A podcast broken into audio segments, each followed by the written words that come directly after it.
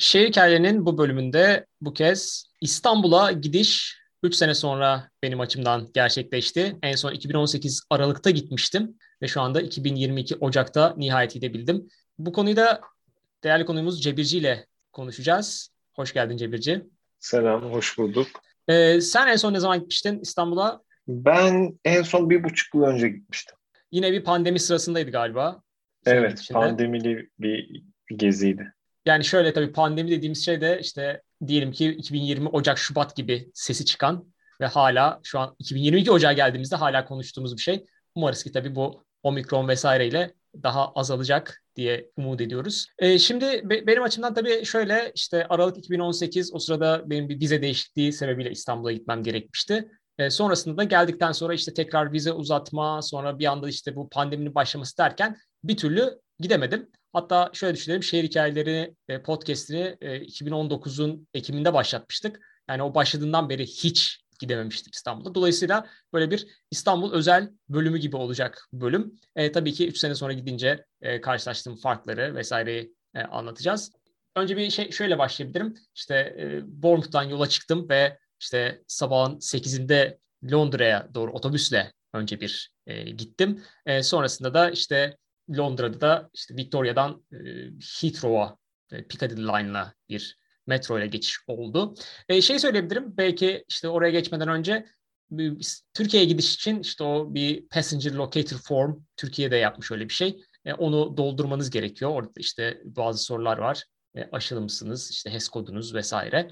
Ondan sonra da işte bir de işte bu aşı belgelerinizi yüklemenizi istiyor. British Airways istedi bu arada bunu benden. E, yani Passenger Locator formunda birazcık daha beyan gibi Türkiye'ye giriş formunda e, şeyde e, British Airways'in sistemine de buradaki olduğum aşıları yükledim. Sonra British Airways o kontrolü yaptı. E, havalimanından vardıktan sonra da kabin bagajım olmadığı için direkt e, işte bu Heathrow'un güvenliğinden geçtim. Bir de şöyle bir şey var İngiltere'den çıkarken yani pasaportunuza bakan neredeyse yok gibi bir durum. Yani dolayısıyla bir tek o British Airways'e yüklediğim belgeler var. İngiltere'den çıkarken hiç öyle bir kontrol vesaire olmadı. Bilmiyorum senin gittiğin zaman da nasıldı durum? Evet, yok yani yine aynı şekilde. Çıkışta çok çok sadece eğer çantan, bavulun varsa o bir güvenlik şey taramasından geçiyor. Onun dışında bir şey yok. Uçuşta şöyle söyleyeyim, daha pilot zaten kalkarken söylemişti. Büyük ihtimalle yarım saat en erken, en az yarım saat erken varacağız diye söylemişti. Ee, gerçekten öyle oldu. Ee, ben işte bir şeyin tedirginliği yaşıyordum. Acaba bu e, gece bir servisi yakalamam gerekiyor, otolara gidecek servisi yakalamam gerekiyor vesaire. E, onun tedirginliğini yaşıyordum ama e, erken gerçekten vardı ve medarı iftarımız İstanbul Havalimanı'na ilk kez gittiğim için tabii eskinin şeylerini hatırlıyorum. E, biraz İstanbul üzerine turlardık. Tabii birazcık da pandeminin etkisi büyük ihtimalle. İnişte bir kalabalık yoktu, trafik yoktu ve rahat rahat hiç öyle İstanbul üzerine turlamadan vesaire direkt havalimanına indi. İniş yaptı erken erken inmiş olduk böylece e, havalimanından. Peki ini, inişten yani uçağın yerle temasından sizin uçaktan çıkışınıza kadar olan süre nasıldı? Genelde çünkü o, o birazcık uzun olabiliyor. Evet doğru. Orada da mesela pilot şöyle güzel bir şey yaptı. Bizi baştan ona hazırladı. Dedi ki şimdi erken iniyoruz ama 15 dakika taksimi sürecek. Yani şeye gidişimiz o sizi indireceğim yere gidene kadar bir 15 dakika sürecek dedi. Yani daha bunu yere teker basmadan söylediği için onu hazırlıklıydık. Bir de bize böyle işte nasıl erken iniyoruz şeyini de verdi. Havasını da verdi. Ama dediğin gibi indikten sonra bir 15 dakika e, yanaşması sürdü. Yanaşınca da galiba erken inmesinin sebebiyle körüye yanaşamadı da e, otobüse bindik. Otobüsle e, terminale taşıdılar bizi. Sonra işte sadece kabin bagajıyla gittiğim için bir e, bagaj valiz bekleme durumu olmadı. Ama işte o şeye bineceğim için işte otogar servisi, taksi, maksi onları bineceğim için bir para bozdurmam gerekiyordu. Orada da daha pasaporttan geçmeden işte bir döviz bürosu vardı. Ee, orada işte Heathrow'dayken bakmıştım. İşte böyle bir şey civarıydı. Ee, normalde şu anda pound bir not düşmek açısından şu anda 18 civarı. İşte Heathrow'da baktığımda 14'ten bozuyorlardı.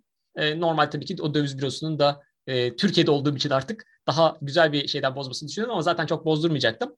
İşte 10 pound e, ne kadara bozuyorsunuz dedim. İşte 1 pound için 14.53 dedi ve orada mehter marş girdi benim için. 3 sene sonra İstanbul'a geldim ve 1453 ile beni döviz bürosu karşılamış oldu orada. Bunu şey de söyledim. E, biraz tabii düşük kurunuz ama verdiğiniz kur manidar dedim. Tabii orada başka bir ihtimalim de olmadığı için mecburen orada 14.53'ten e, bozdurmuş oldum e, 10 pound'umu. E, sonrasında pasaporttan geçişim 0 dakika. Onu söyleyebilirim. Hiç kimse yoktu. E, hatta yani şöyle hiç kimse yoktu. Ben işte bu şeyi soracaklar diye o e, belgeyi soracaklar diye belgeyi çıkartmaya hazırlarken sadece bir kişi önüme geçti. O da geçtikten sonra ben belgeyi çıkartmaya hazırlarken adam hiç o belgeyi sormadı bile.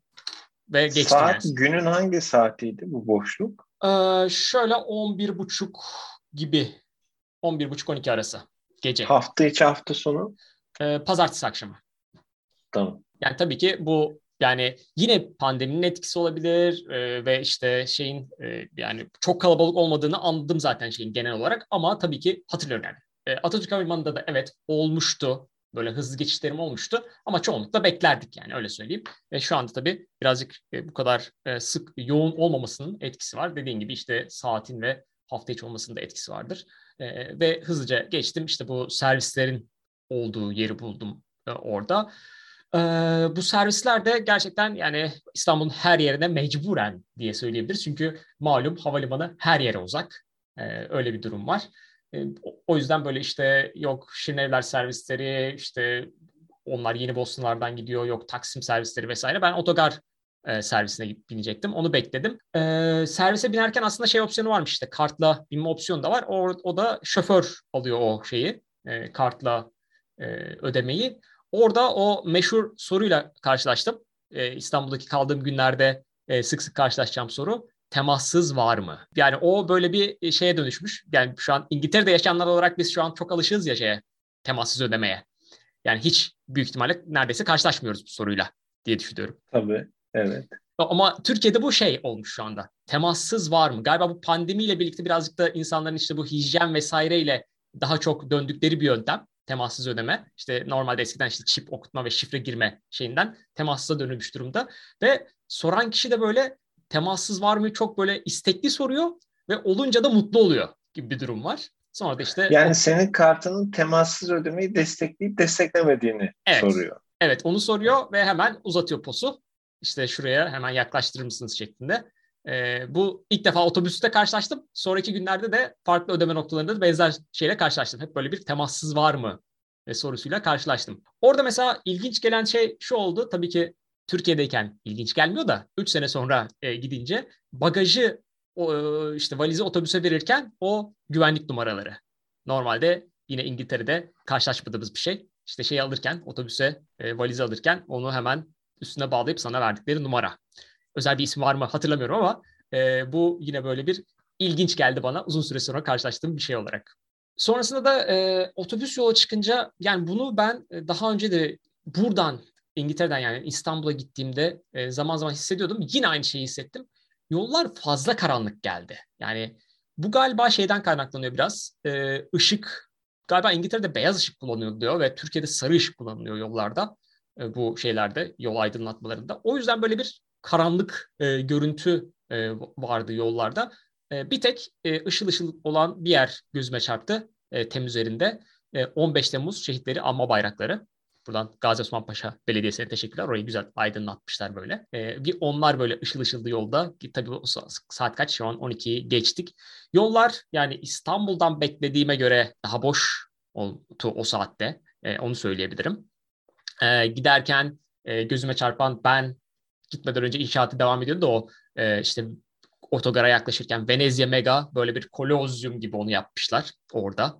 E, sonra işte e, şeyi gördüm. E, o e, Sayın Cumhurbaşkanımız attan düştüğü park vardır ya orada bir böyle bir Kocatepe Ay diyeyim öyle bir şey var. Dönme dolap var. Onu gördüm. Sonra da Huzur ve Umut şehri Esenler'e e, geldim.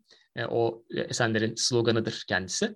E, otogara e, bizi otobüs bıraktı ne kadar sürdü? Galiba bir saat falan sürdü. Çünkü şey uğruyor işte Göktürk'e uğruyor. Hastalda inecek yoktu vesaire.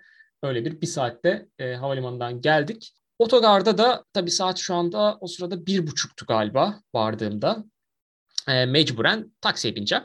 Ve taksiye binmek için de yani benim mesafemin kısa olduğunu ben farkındayım. Bir ben taksiye geçmeden otogarı çok merak ediyorum. Hı hı. Yani gerçekten çok değişmiş mi? Ya şöyle şimdi saat gece bir buçuk olduğu için çok böyle bir e, değişen yerlerinin farkına varma imkanım yok. Çünkü otogar işte önceden de baktığın zaman böyle aydınlık vesaire ışıl ışıl olan bir yer. Ama tabii ki anlamam için aşağılarına inmem lazım. O gecenin o saatinde öyle bir imkanım olmadı. Bir tek dönüşte bir tuvaletine gittim. Tuvaletinde şu anda artık sadece işte ister para atıyorsunuz ister İstanbul kartla ödeme yapabiliyorsun.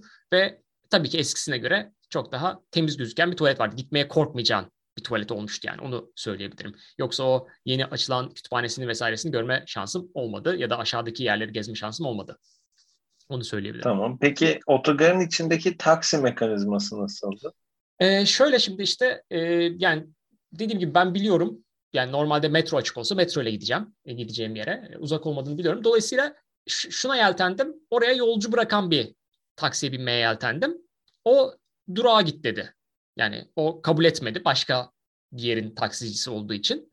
Durağa git dedi. Hiç daha gideceğim yeri söylemedim ona. Ee, sonrasında gene bir, bir başka bir tanesi yol, yolcu bırakıyordu. O beni almaya yeltendi gibi ama bu sefer durağın taksisi olan başka bir taksi korna bastı ve durağa git dedi.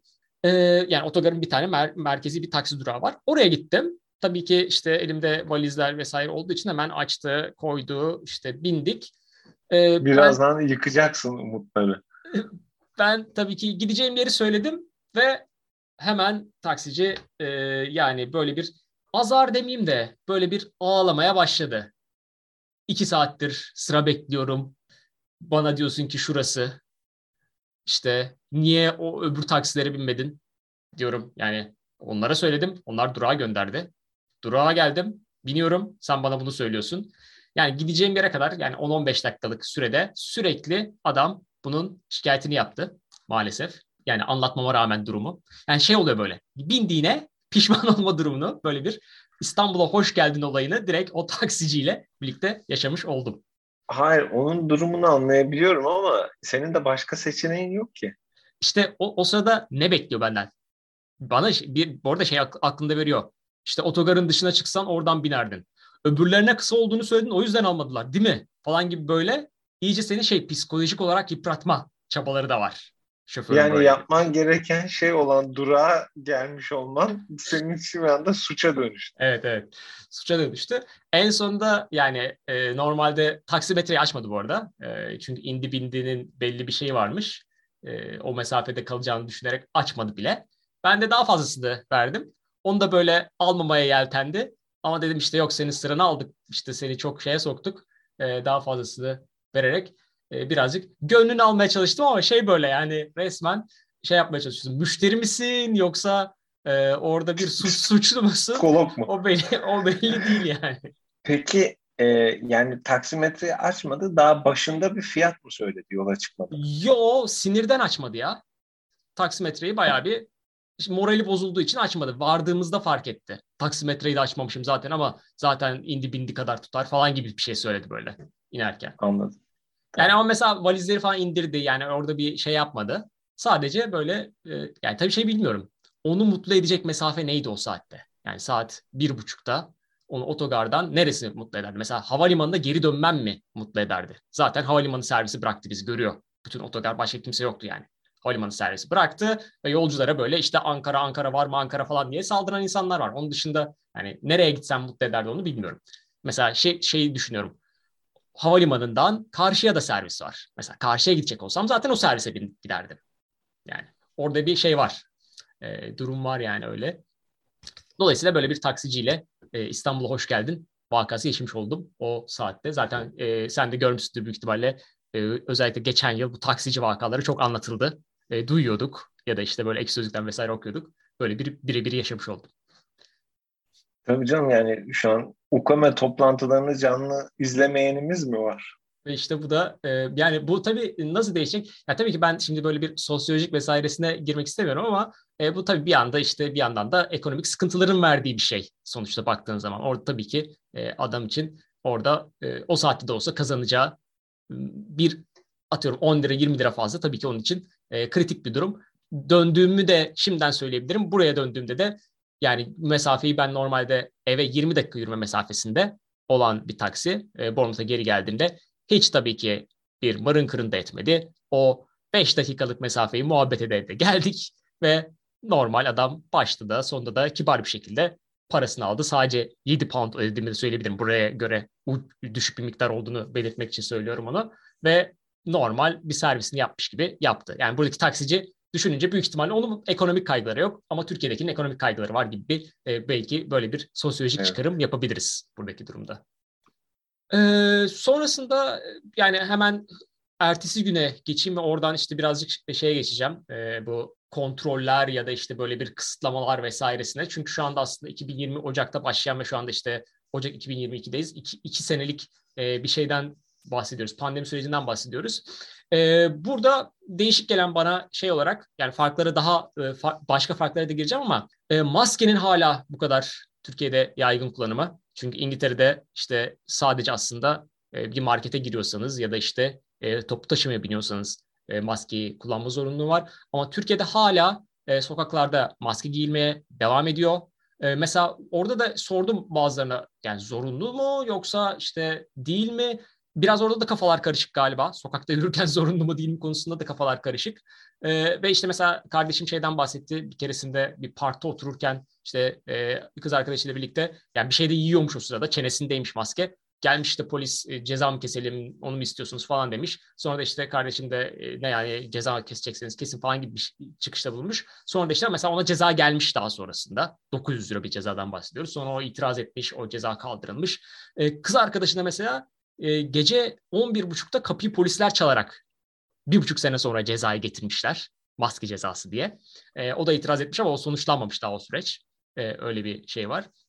Yani böyle bir e, maske ile ilgili sanırım o kriminal vakalardan ötürü bir insanlarda o tedirginlik sürüyor. Hala sokaklarda maske takılmaya devam ediyor şu anda Türkiye'de. Şaşırdım ya öyle eve polisin getirmesi falan ilginç yani. Evet Korkutucu. çok çok ilginç yani o da direkt mesela e, kardeşimi aramış yani kapıda polis var şeklinde ve getirdiği şey de şey cezası maske cezası yani. Onun dışında e, mesela şey de şaşırtıyor beni. Türkiye'de tek kullanımlık maske kullanıyor herkes. Yani çoğunluk yüzde doksan diyeyim öyle söyleyeyim. İşte e, BİM'de A101'de o 30'lu maske kutuları falan satılıyor.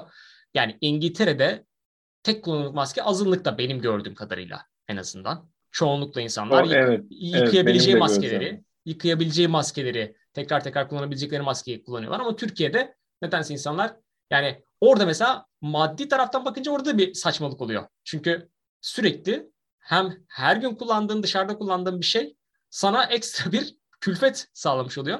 Sanırım böyle e, sordum onu niye böyle bir durum oluştu diye. Başlarda bir işte o yıkanan maskelerin yeterince korumayacağına dair bir şeyler söylenmiş galiba. O yüzden de insanlar bu tek kullanımlık maskeyi kullanmaya devam ediyor. Ama hem maddi külfet hem de çöp yaratmış oluyorlar gibi bir durum var. Ya bir yandan da bunu ben şu sosyolojiyle de birleştirebilirim. Zaten genel olarak İngiltere'de insanların bir tekrar kullanma şeyi çok fazla. Yani Türkiye ile karşılaştırınca. Yani her şeyi tekrar kullanmaya çok çok eğilimliler. Yani ne bileyim normalde kesin çöp olarak değerlendirebileceğimiz şeyleri yani çeşitli forumlar, çeşitli gruplar aracılığıyla insanlar birbirlerine aktarıyor mesela. Veya işte kendileri devamlı yeniden kullanılabilir poşet mesela çok çok çok yaygın. Hani burada marketlerden poşet neredeyse hiç almıyor insanlar. Hani genel olarak öyle bir e, burada kültür var. Bir şeyleri yeniden kullanmak Türkiye'ye göre karşılaştırınca daha büyük bir eğilim. Evet işte mesela o da başka bir ikilem. Yani orada aslında maddi olarak seni daha e, kolaylaştırabilecek bir şeyi yapmama gibi bir durum var Türkiye'de. E, Türkiye'de ama bir şey de vardır ya yeniye bir böyle bir e, istek vardır. E, bu galiba şeyde bile e, çünkü hijyen konusunda böyle bir hassasız ya daha hassastır Türk Türkiye'dekiler. E, öyle bir durum anladığım kadarıyla var. E, şey söyleyebilirim işte metrobüsten bahsedebilirim. Ee, İstanbul'a geldiğim zaman ben şey metrobüse binmeden, Beylikdüzü'ne gitmeden duramıyorum. İlla bir gideceğim. Ee, onu yine yaptım. Orada e, tabii ki başta şöyle bir zorluk yaşadım. Üç sene önceden beri duran İstanbul kartım çalışmadı. Ee, sanırım e, işte seçim ve belediyenin değişmesiyle birlikte böyle bir eski İstanbul kartları bir yenileme dönemi vesaire olmuş. Orayı ben kaçırmışım bu üç sene içerisinde.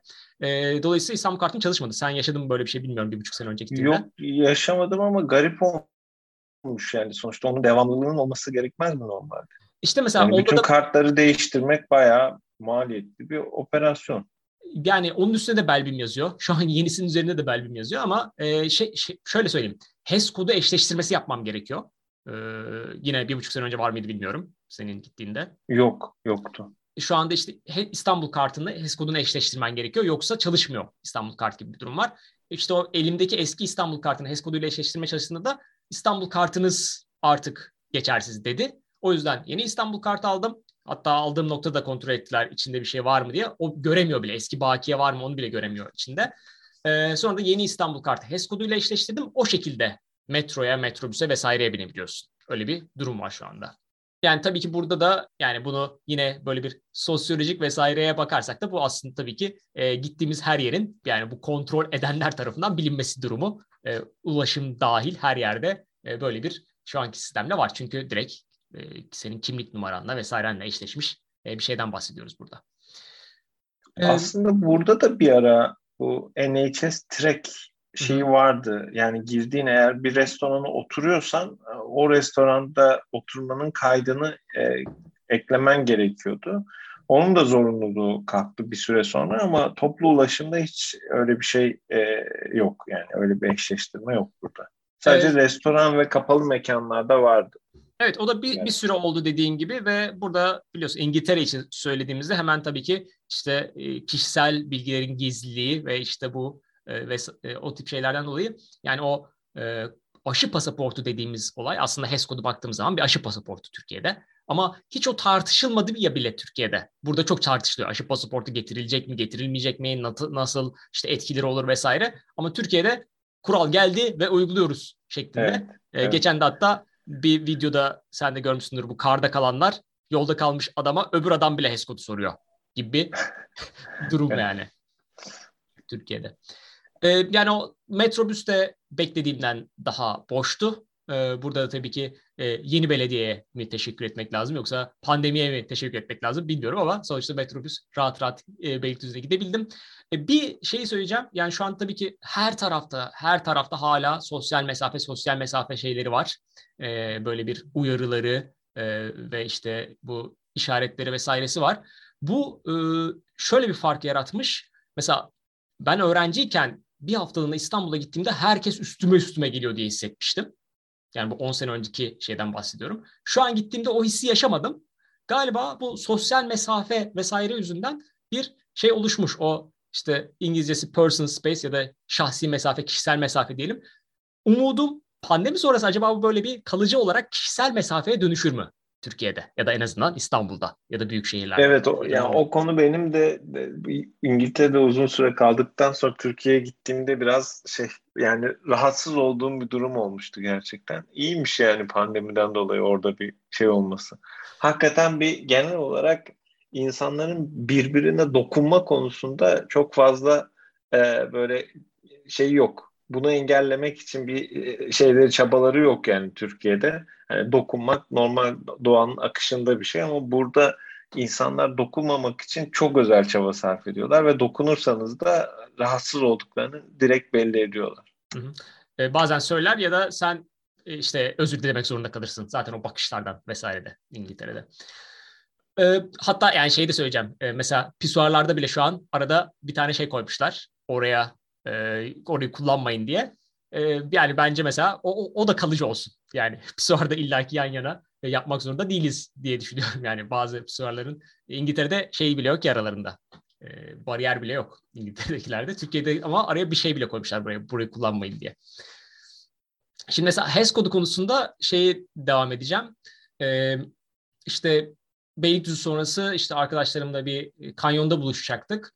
Ee, kanyona biraz erken gittim metrobüs yine hızlı götürdü beni ulaştırdı. Metro ile kanyona geçtim. E, orada da bu sefer işte vakit var diye bir öz dileğe gireyim dedim. Normal güvenlikten geçtim girdim. Çıkarken fark ettim aslında ben kaçak girmişim şeye öz dileğe. Çünkü insanlar e, girişte de HES kodunu okutuyorlar. Yani AVM'ye girişte orada bir şey kurulmuş sağlı sollu. Orada HES kodlarını okutuyorlar. İşte tabii benim bu hiç farkında olmadığım bir şeydi. Şimdi kanyona da girmek zorunda olduğum için o e, işte belge olarak screenshot'ını aldığım HES kodumu hazırladım. E, onu e, okutmaya çalıştım kanyona girişte. Okumadı aslında onu. Çünkü aslında o değilmiş. Başka bir uygulama indirmek falan gerekiyormuş. Benim tabii ondan haberim yok. Hiç öyle bir şey aklımda bile yoktu. Ama böyle bir başında kontrol eden bir güvenlik de olmadığı için geçtim. Normal güvenlikten geçtim. Oradaydı yani görevli. O HES kodunda kendi şahsi bir kontrol gibi öyle söyleyeyim. Oradaki makine okuyor seni ve şey yazıyor. Risksiz yazıyor. Oradan sonra geçiyorsun. E, riskli olunca herhalde orada uyarı farklı bir uyarı çıkıyor diye tahmin ediyorum. Benimkini hiç okumadı bile. Ama ben böyle okudum gibi algılandı herhalde ki iç, işte içeriye doğru geçtim. Yani böyle bir yanlışlıkla bir AVM crasher haline gelmiş oldum. Yani gurbetçi hem kaçak de, AVM hem girişi. İngiltere'den aldığın virüsleri Türkiye'de AVM'lere salan insan. Evet evet böyle şey böyle sorumsuz gurbetçi. Halbuki tabii ki bütün şeylerim yanımda aşı vesaire belgelerim vesairem yanımda da yani öyle bir e, yanlışlıkla öyle bir AVM crasher'lık yapmış oldum. E, yine sanırım bu bir buçuk sene önce olmayan bir şeydi. Var mıydı öyle bir AVM'ye girişte HES kontrolü? Vallahi yok abi. Yani ben e, AVM'ye gittim ama öyle bir kontrol falan zaten HES kodumda yok yani benim bildiğim kadarıyla. İşte yani HES, HES kodu şöyle sana şöyle anlatayım. E-Devlet'ten alabiliyoruz sınırsız bir şekilde. Yani o süresiz HES kodu diye bir şey alıyorsun. Sonra da bir tane uygulama var. Zaten HES'in açılımı şey ya Hayat Evet Sağar. Şu an Türkiye'dekiler bunu çok iyi biliyorlar ama bizim için böyle farklı bir şey. İşte o Hayat Evet Sağar uygulamasında HES kodunla kimliğini eşleştiriyorsun. E, telefon numarası da gerekiyor tabii ki. Sonra da orada bir tane kod, QR kod e, oluşuyor ve o QR kodu okutuyorsun soran yerlerde. Soran her yerde Ondan. onu okutman gerekiyor. Böyle bir takip sistemi. Dolayısıyla e, ulaşımda, toplu ulaşımda zaten nereye gittiğini biliyorlardı. Şimdi hangi AVM'ye girdin onu da bilmiş oluyorlar. Öyle bir sistem. Bunun haricinde e, daha sonraki gün e, MR'a gitti mesela. MR AVM oraya da ilk kez gitme şansım oldu. Bu sefer tabii girişte tecrübeliyim. Hemen HES uygulamamla okutup girdim. Hemen yazdı bana risksiz diye yazdı. Ee, orada sağ olsun HES'in şeyi. O MR'da biraz değişik geldi bana böyle bir bayağı bir kurtarılmış bölge gibi. O MR, AVM işte e, lüks markaların olduğu, e, böyle de, güzel restoranların olduğu ilginç bir e, AVM olmuş. Yani İstanbul'da o AVM'nin lüks çıtası da sürekli yükseliyor gibi bir durum var. İşte çok eskilere gidersek Ak Merkez vardı. Sonra hatta yani galeriye kadar gitmeyeyim şimdi galeriyi de yıkıyorlarmış bu arada. İşte Ak Merkez lüks yerde. Sonra işte Metro City açılınca biraz oraya geçilmişti. Sonra Kanyon, sonra İstinye Park derken şu anda galiba o lükslük seviyesi en son MR'a kadar çıkmış. En azından benim gördüklerim hmm. arasında. Öyle bir durum var. Tabii o birazcık da turistlerin beklentisiyle de alakalı galiba. İstanbul'a gelen turistlerin. Yani sen peki MR'da turist yoğunluğu gözlemledin mi? Ee, çok kalabalık değildi yine. Yani tabii ki bu benim böyle hafta içi gündüz gezmelerimle de alakalı olabilir. Yani oradaki yani bu gidişimde İstanbul'da o yoğunluğu neredeyse hiçbir yerde hissetmedim. Yani şeye bile gittim. Bu arada Eminönü tarafına bile gittim. Orada bile o yoğun şeyi hissetmedim diyebilirim. Ee, İstanbul genelinde. Ee, şimdi buradan belki birazcık şeyden bahsedebilirim. Genel farklardan e, biraz bahsedebilirim. E, yani tabii 3 sene sonra e, gelince gözüme çarpan şeyler. Şimdi bu işte HES kodudur, maskedir zaten onları söylemiştim. E, bir şey mi dikkatimi çekti. Yeni zincir markalar var özellikle gıda sektöründe. Yani biraz uzaktan şey duyuyorduk işte bir e, Ekrem Coşkun muydu o dönerci? O galiba bir yükselip şu anda bir çöküşe geçmiş durumda çok rakipleri çıktığı için. Sonra işte belki köfteci Yusuf'u duymuşsundur o bütün her yerde açılıyor vesaire. Onun üstüne bir de şu anda yeni burger zincirleri var. Mesela burger yiyelim diye bir şey var. Ee, böyle bir dışarıdan gördüğün zaman adam o burgerlerin işte belki 20 tanesini hazırlamış. Sipariş geldikçe çat çat çat içine koyup onları servis ediyor. İşte şaşkın burger diye farklı bir şey gördüm. Böyle bir yerel e, yeni gıda e, zincir markaları oluşmuş. E, o dikkatimi çekti. E, onun haricinde gazeteler incelmiş. Yani bunu böyle eline aldığın anda hissediyorsun. E, işte bizim evde hep milliyet fanatik vardır. Böyle bir e, bu gazetelere ne olmuş böyle diye bir hissettim. Bakınca reklam yok içinde. Yani reklam veren kalmamış galiba. E, belki o işte bu politize olmanın da bir etkisi olabilir. Bilmiyorum oradaki şeyde ya da şu anki ekonominin etkisi olabilir. Yani gazetenin içinde olan reklamlar da gene böyle bahis siteleri, işte o e, Bitcoin platformları falan gibi reklamlarda. Onun haricinde doğru düzgün bir reklam yoktu gazetelerde. Şey bilmiyorum haber açısından bir e, kıtlık yaşadıklarını zannetmiyorum Türkiye'de olduğumuz düşünülünce. Ama reklam olmayınca demek ki gazeteleri böyle bir inceltme yoluna e, gitmişler. Onun haricinde scooterlar... Ya bir yani yorum yapmam gerekirse hani haberin dijitale ve sosyal medyaya kayması da yani Hı-hı. sonuçta tüketicisinin de tirajları da azalttığı için aslında biraz da doğal bir sonuç. Ee, belki evet onlar tamamen kaybolacak da şey mi diyecekler artık web sitesinden detayını okuyabilirsiniz. Eskiden öbür türlüydü ya böyle ilk başladığında bu web sitesindeki gazeteler çok böyle haberin hepsini oraya vermemek istiyorlardı gazeteyi alsın millet diye. Belki şu anda yavaş yavaş tersine gidiyoruz. Belki de öyle bir duruma doğru gidiyoruz. E, scooterlar yani bu İngiltere'de ya da benim yaşadığım şehirde de olan bir şey. Şaşkınlık olarak değil ama İstanbul'un her tarafını sarmış durumdalar. E, ve orada beni şaşırtan şey e, hiç kasksız, önlemsiz e, yolun ortasından bile gitmeleri. Yani böyle bir e, sanki yolun ortasında bir insan yürüyormuşçasına arabaların arasından scooter gidiyor mesela. Ve kafasında bir kask vesaire yok kimsenin. O e, garip geldi biraz e, oradaki şey. Tabii ki şeyde değinmeden geçemeyeceğim. E, şimdi tabii ki 3 sene sonra gidince fiyatlar yükselmesini beklersin vesaire. Ama bazı şeylerde ciddi ciddi böyle e, almaya yeltenip geri bıraktığım şeyler oldu. Yani İngiltere'de e, çalışıp para kazanmama rağmen Türkiye'deyken böyle bir raftan alıp e, yuh deyip böyle boş ver gerek yok bunu almaya dediğim bıraktığım market, şeyler oldu. Market ürünleri mi? Ne mesela? Ee, yani şöyle söyleyeyim yani net örnek olarak mesela şey söyleyebilirim. Tabii ki bu birazcık şeye girebilir. Hani e, lüks şey gibi gözükebilir ama normalde ben e, atıyorum işe giderken e, o işin yanındaki fırından acı badem kurabiyesi alırdım mesela. Tamam mı? Şimdi mesela Ali, Ali Muhittin Hacı bir kere gittim lokum vesaire almaya. Şimdi kardeşimle dışarıdan gördük şey yazıyor 37,5 yazıyor. Biz şey dedik acaba 100 gram mı kilosu mu vesaire içeriye girdik tanesi 37,5 lira. Bir acı badem kurabiyesinin. Yani e, büyük ihtimalle badem fiyatının, bademin ithal olmasının vesairenin etkisidir. Ama mesela bizim Esenler'deki bir fırından aldım sonra acı bademden alamayınca orada da 20 liraydı mesela bir adet acı badem kurabiyesi. Onun haricinde işte Pull&Bear'de böyle küçük böyle şey gibi nasıl söyleyeyim e, arada böyle fıs fıs yapacağım bir parfüm var. Kokusu güzel diye böyle Pull&Bear'den alışveriş yaptığım zaman alıyordum böyle. Bu sefer mesela onun fiyatı 75 lira görünce dedim ki boş ver almayayım yani. Çünkü fiyat ürkütüyor ya böyle şey görünce. o yüksekliğini görünce. E, tabii ki. Ya orada bir algı şeyi var galiba. Şimdi bizde bir sıçrama olduğu için hı hı. E, bizde o yükseklik algısı daha fazla olabilir ama o aşama aşama görenler belki yani Türkiye'de yaşayanlar için belki bu kadar tehlikeli olmayabilir. Yani ama galiba özellikle böyle bir ithal vesaireye bağlı olanlarda aşırı bir yükseliş var. Çünkü aynı Pull&Bear'den işte indirimdeyken 150 lira bir pantolon alabildim. Öyle söyleyeyim. Şimdi pantolona 150 lira verince o küçücük parfüme 75 lira vermek istemiyor insan gibi bir durum var. Ee, öyle bir e, fark söyleyebilirim. Onun haricinde mesela e, ilgimi çeken şey e, yani taksicisinden işte e, baklavacısına böyle bir İngiltere'den geldiğini söyleyince oralar nasıl abi şey var, yaklaşım var. Bu böyle çok eskiden şey değildi. Bu tabii ki sorarlar nasıl gidiyor vesaire diye ama bu sefer böyle bir gitme kafasında bir yerlerde gitme isteğiyle bir soru geliyor. Yani hep övüyorlar oraları. Oralar nasıl? Şeklinde bir şey. E, bu gittiğimde onu hissettim. Yani evet eskiden belki e, ya daha yüksek profil buna daha çok eğilimliydi ama normal sokaktaki vatandaş için çok öyle bir şey olmuyordu. Yani öyle bir gündemi yoktu. Ama bu soruyu yani gerçekten şey olarak soruyorlar yani oralara iyi diyorlar yani nasıl yaşanıyor mu e, vesaire diye böyle bir sorgulama birkaç farklı kişiden geldi. Ee, onun haricinde şey söyleyebilirim tabii ki böyle bir o dört günde gidebildiğim kadar yerlere gittim işte karşıya da geçtim vesaire. O konuda da kafamda hep şey var karşıya geçeceğim en az bir saat iki saat sürecek gibi bir algı var ama mesela kardeşim hep şey yapıyor böyle ya 20 dakikada geçeceksin sen niye acele ediyorsun gibi bir şey ve bilince de gerçekten yaşadım.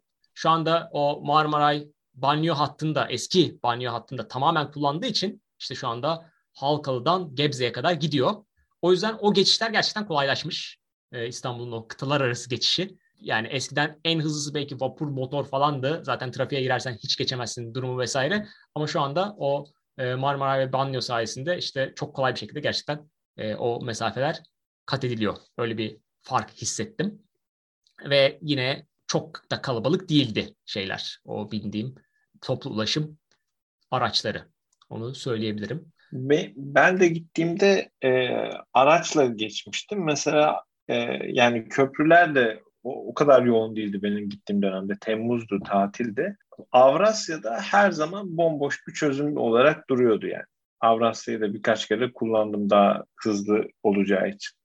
Yani benim için de yani benim gittiğim dönemle de ilgili olabilir ama e, karşıya geçmek bir sorun olmamıştı karayoluyla bile. E tabii şu anda biz e, e, gurbetten gelip e, böyle İstanbul'u öven şeye dönmeyelim. Orada da tabii şey söylemek lazım. Hep duyduğum yani bu hafta, bu, geçen hafta gittim işte. Geçen hafta boyunca duyduğum şey benzin o kadar arttı ki insanlar arabayla dışarı çıkmıyorlar gibi bir şey de var. Açıklama da var. Gerçekten böyle insanlar işte gidecekse bir yere gitmekten vazgeçme ya da gidecekse toplu taşımayla gitme gibi bir e, şu anda e, bu benzin fiyat artışı şokunu öyle bir atlatma yoluna gitmiş durumdalar. Öyle bir şey açıklamaları vardı e, konuştuğum kişilerde. E, onun haricinde fark olarak e, şunu e, söyleyebilirim işte e, bir şeyde Ülker Spor Salonu'na ilk kez gittim. Or, oradaki e, bir maça gittim. Ataşehir'de işte orada e, Ataşehir'e bir MR'dan taksiyle geçtim. İşte o taksici İngiltere vesaire soran taksici. Ataşehir benim iki sene yaşadığım yer ve Ataşehir Bulvarı normalde en klasik yeri or- oranın ve gideceğim o en basit noktayı bulamadım. Çünkü o kadar büyük kocaman binalar yapılmış ki şeyde Ataşehir'de. Orada işte bir tane Metropolitan AVM vesaire var. Yani taksiciye şey dedim. Burada 10 sene önce ben buradaydım ve burada burası hiçbir şey yoktu. Burası boşluktu dedim. Taksici bana inanmadı. Nasıl abi ya işte burası da mı yoktu vesaire diyor. Yoktu dedim yani böyle bir şey yoktu. Yani orada bir binasal olarak çok büyük bir devasa bir değişim var. Onu söyleyebilirim. E, zaten şeyden bile gözüküyor. Yani tür, Avrupa yakasından Anadolu tarafına baktığınız zaman böyle bir devasa bir şey kütlesini görüyorsunuz orada. E, gökdelen kitlesini görüyorsunuz. O e, göze çarpan bir şey 3 sene sonra gittiğimde. Bir de şeyi söyleyebilirim. E, yani tabii ki biliyoruz işte e, yaya geçidi konusunda işte Avrupa ile işte farkımız vesaireyi biliyoruz. Ama mesela ben işte Avrupa'yı geçtim işte Almanya, Hollanda'sını vesaireyi geçtim ya da İngiltere'de işte böyle o kadar mesafeden gelip dururlar, çat diye dururlar. Hatta Ukrayna'da böyle o kadar büyük bulvarlarda bile duruyorlar ki ben şaşırıyorum yani Bağdat Caddesi kıvamındaki büyük gidiş geliş olan yerde birisi geçti çıktığı anda duruyorlar, bütün arabalar duruyor. Türkiye'de şu tekrar gözüme çarptı, hissettirdi yani bu kadar yaya geçidinde herkes durduktan sonra. Türkiye'de şoförün aklının ucundan bile geçmiyor. Yani o yaya geçidinde bir yayanın oradan geçme ihtimali aklının ucundan bile geçmiyor. Yani insan böyle bir düşünüyor. O çizgiler acaba niye var? Yani yapmasınlar. Hiç gerek yok. Yani böyle bir şey yapmaya gerek yok. Çünkü insanlar yaya geçidinden zaten o şartlar altında geçemeyeceğini bildiği için geçebildiği yerden yola atlayıp geçiyor. Yani o yaya geçidi şu an Türkiye'de gerçekten onu tekrar hissediyorsun böyle. Çok gereksiz bir şeye dönüşmüş durumda. Yani yayanın böyle bir hissiyat olarak beklentisi var ama şoförün aklının ucundan bile geçmeyen bir şey. Yaya geçidi. Hatta şey videoları var ya bir şoför duruyor hani o ortam durduğuna pişman edecek şekilde kaosa dönüşüyor. İşte şoförü arkadan çarpıyorlar.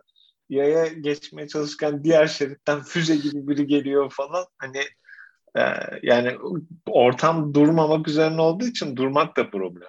Evet işte orada dediğin gibi o videolarda e, yani o ilk yol veren e, şoför de pişman oluyor. Ya arkadan birisi vurur ya da öbürü yaya oh geçiyorum derken öbür taraftan birisi çarpıyor falan. Yani gerçekten Türkiye'de yaya geçidi konusunda böyle gerçekten büyük bir e, sosyal e, sorumluluk vesaire bir şey getirmesi lazım. Yani nasıl böyle HES kodunu çat diye uyguluyorsun herkes yapıyor ya. Yani bu tip bir şey olması lazım ki anca Türkiye'de tek yaya geçidi bir anlam kazansın. Yani orada öyle bir durum var. Bu arada o konuda İstanbul'la diğer şehirler arasında da biraz fark var. Yani mesela ben Edirne'de kullandığımda tabii ki hani asla yine yaya geçidinin öyle bir kutsallığı yok ama e, yani İstanbul'daki gibi de değil. Yani birazcık daha arası diyebilir. Hani mesela durduğun zaman çok da böyle hani arkadakiler vurmuyorlar. Yani durmak böyle şaşırılan bir şey olmuyor diğer şeylerde. Ama İstanbul'da hiç yok o. E, şimdi bu kadar e, işte bu farkları vesaireyi anlattım. E, şimdi birazcık da e, bu gitmeden önce aslında Şehir Hikayeleri Podcast'in e, Instagram hesabında da biraz promote etmiştim. Baya bir böyle bir lezzet konusunda bir hedeflediğim noktalar oldu. E, onları hatta işte e, sağ olsun takipçilerden de e, bazı tavsiyeler geldi. Öyle bir liste hazırladım. Zaten gitmeden önce işte arkadaşlarla da paylaştım vesaire. Şimdi birazcık da onlara değinmek istiyorum. 3 yıl sonra İstanbul hikayemizin ilk bölümünü burada noktalıyoruz. Bir sonraki bölümümüzde hem o lezzet noktalarını hem de İngiltere dönüş hikayesini dinleyeceksiniz. Bir sonraki bölümümüzde görüşmek üzere.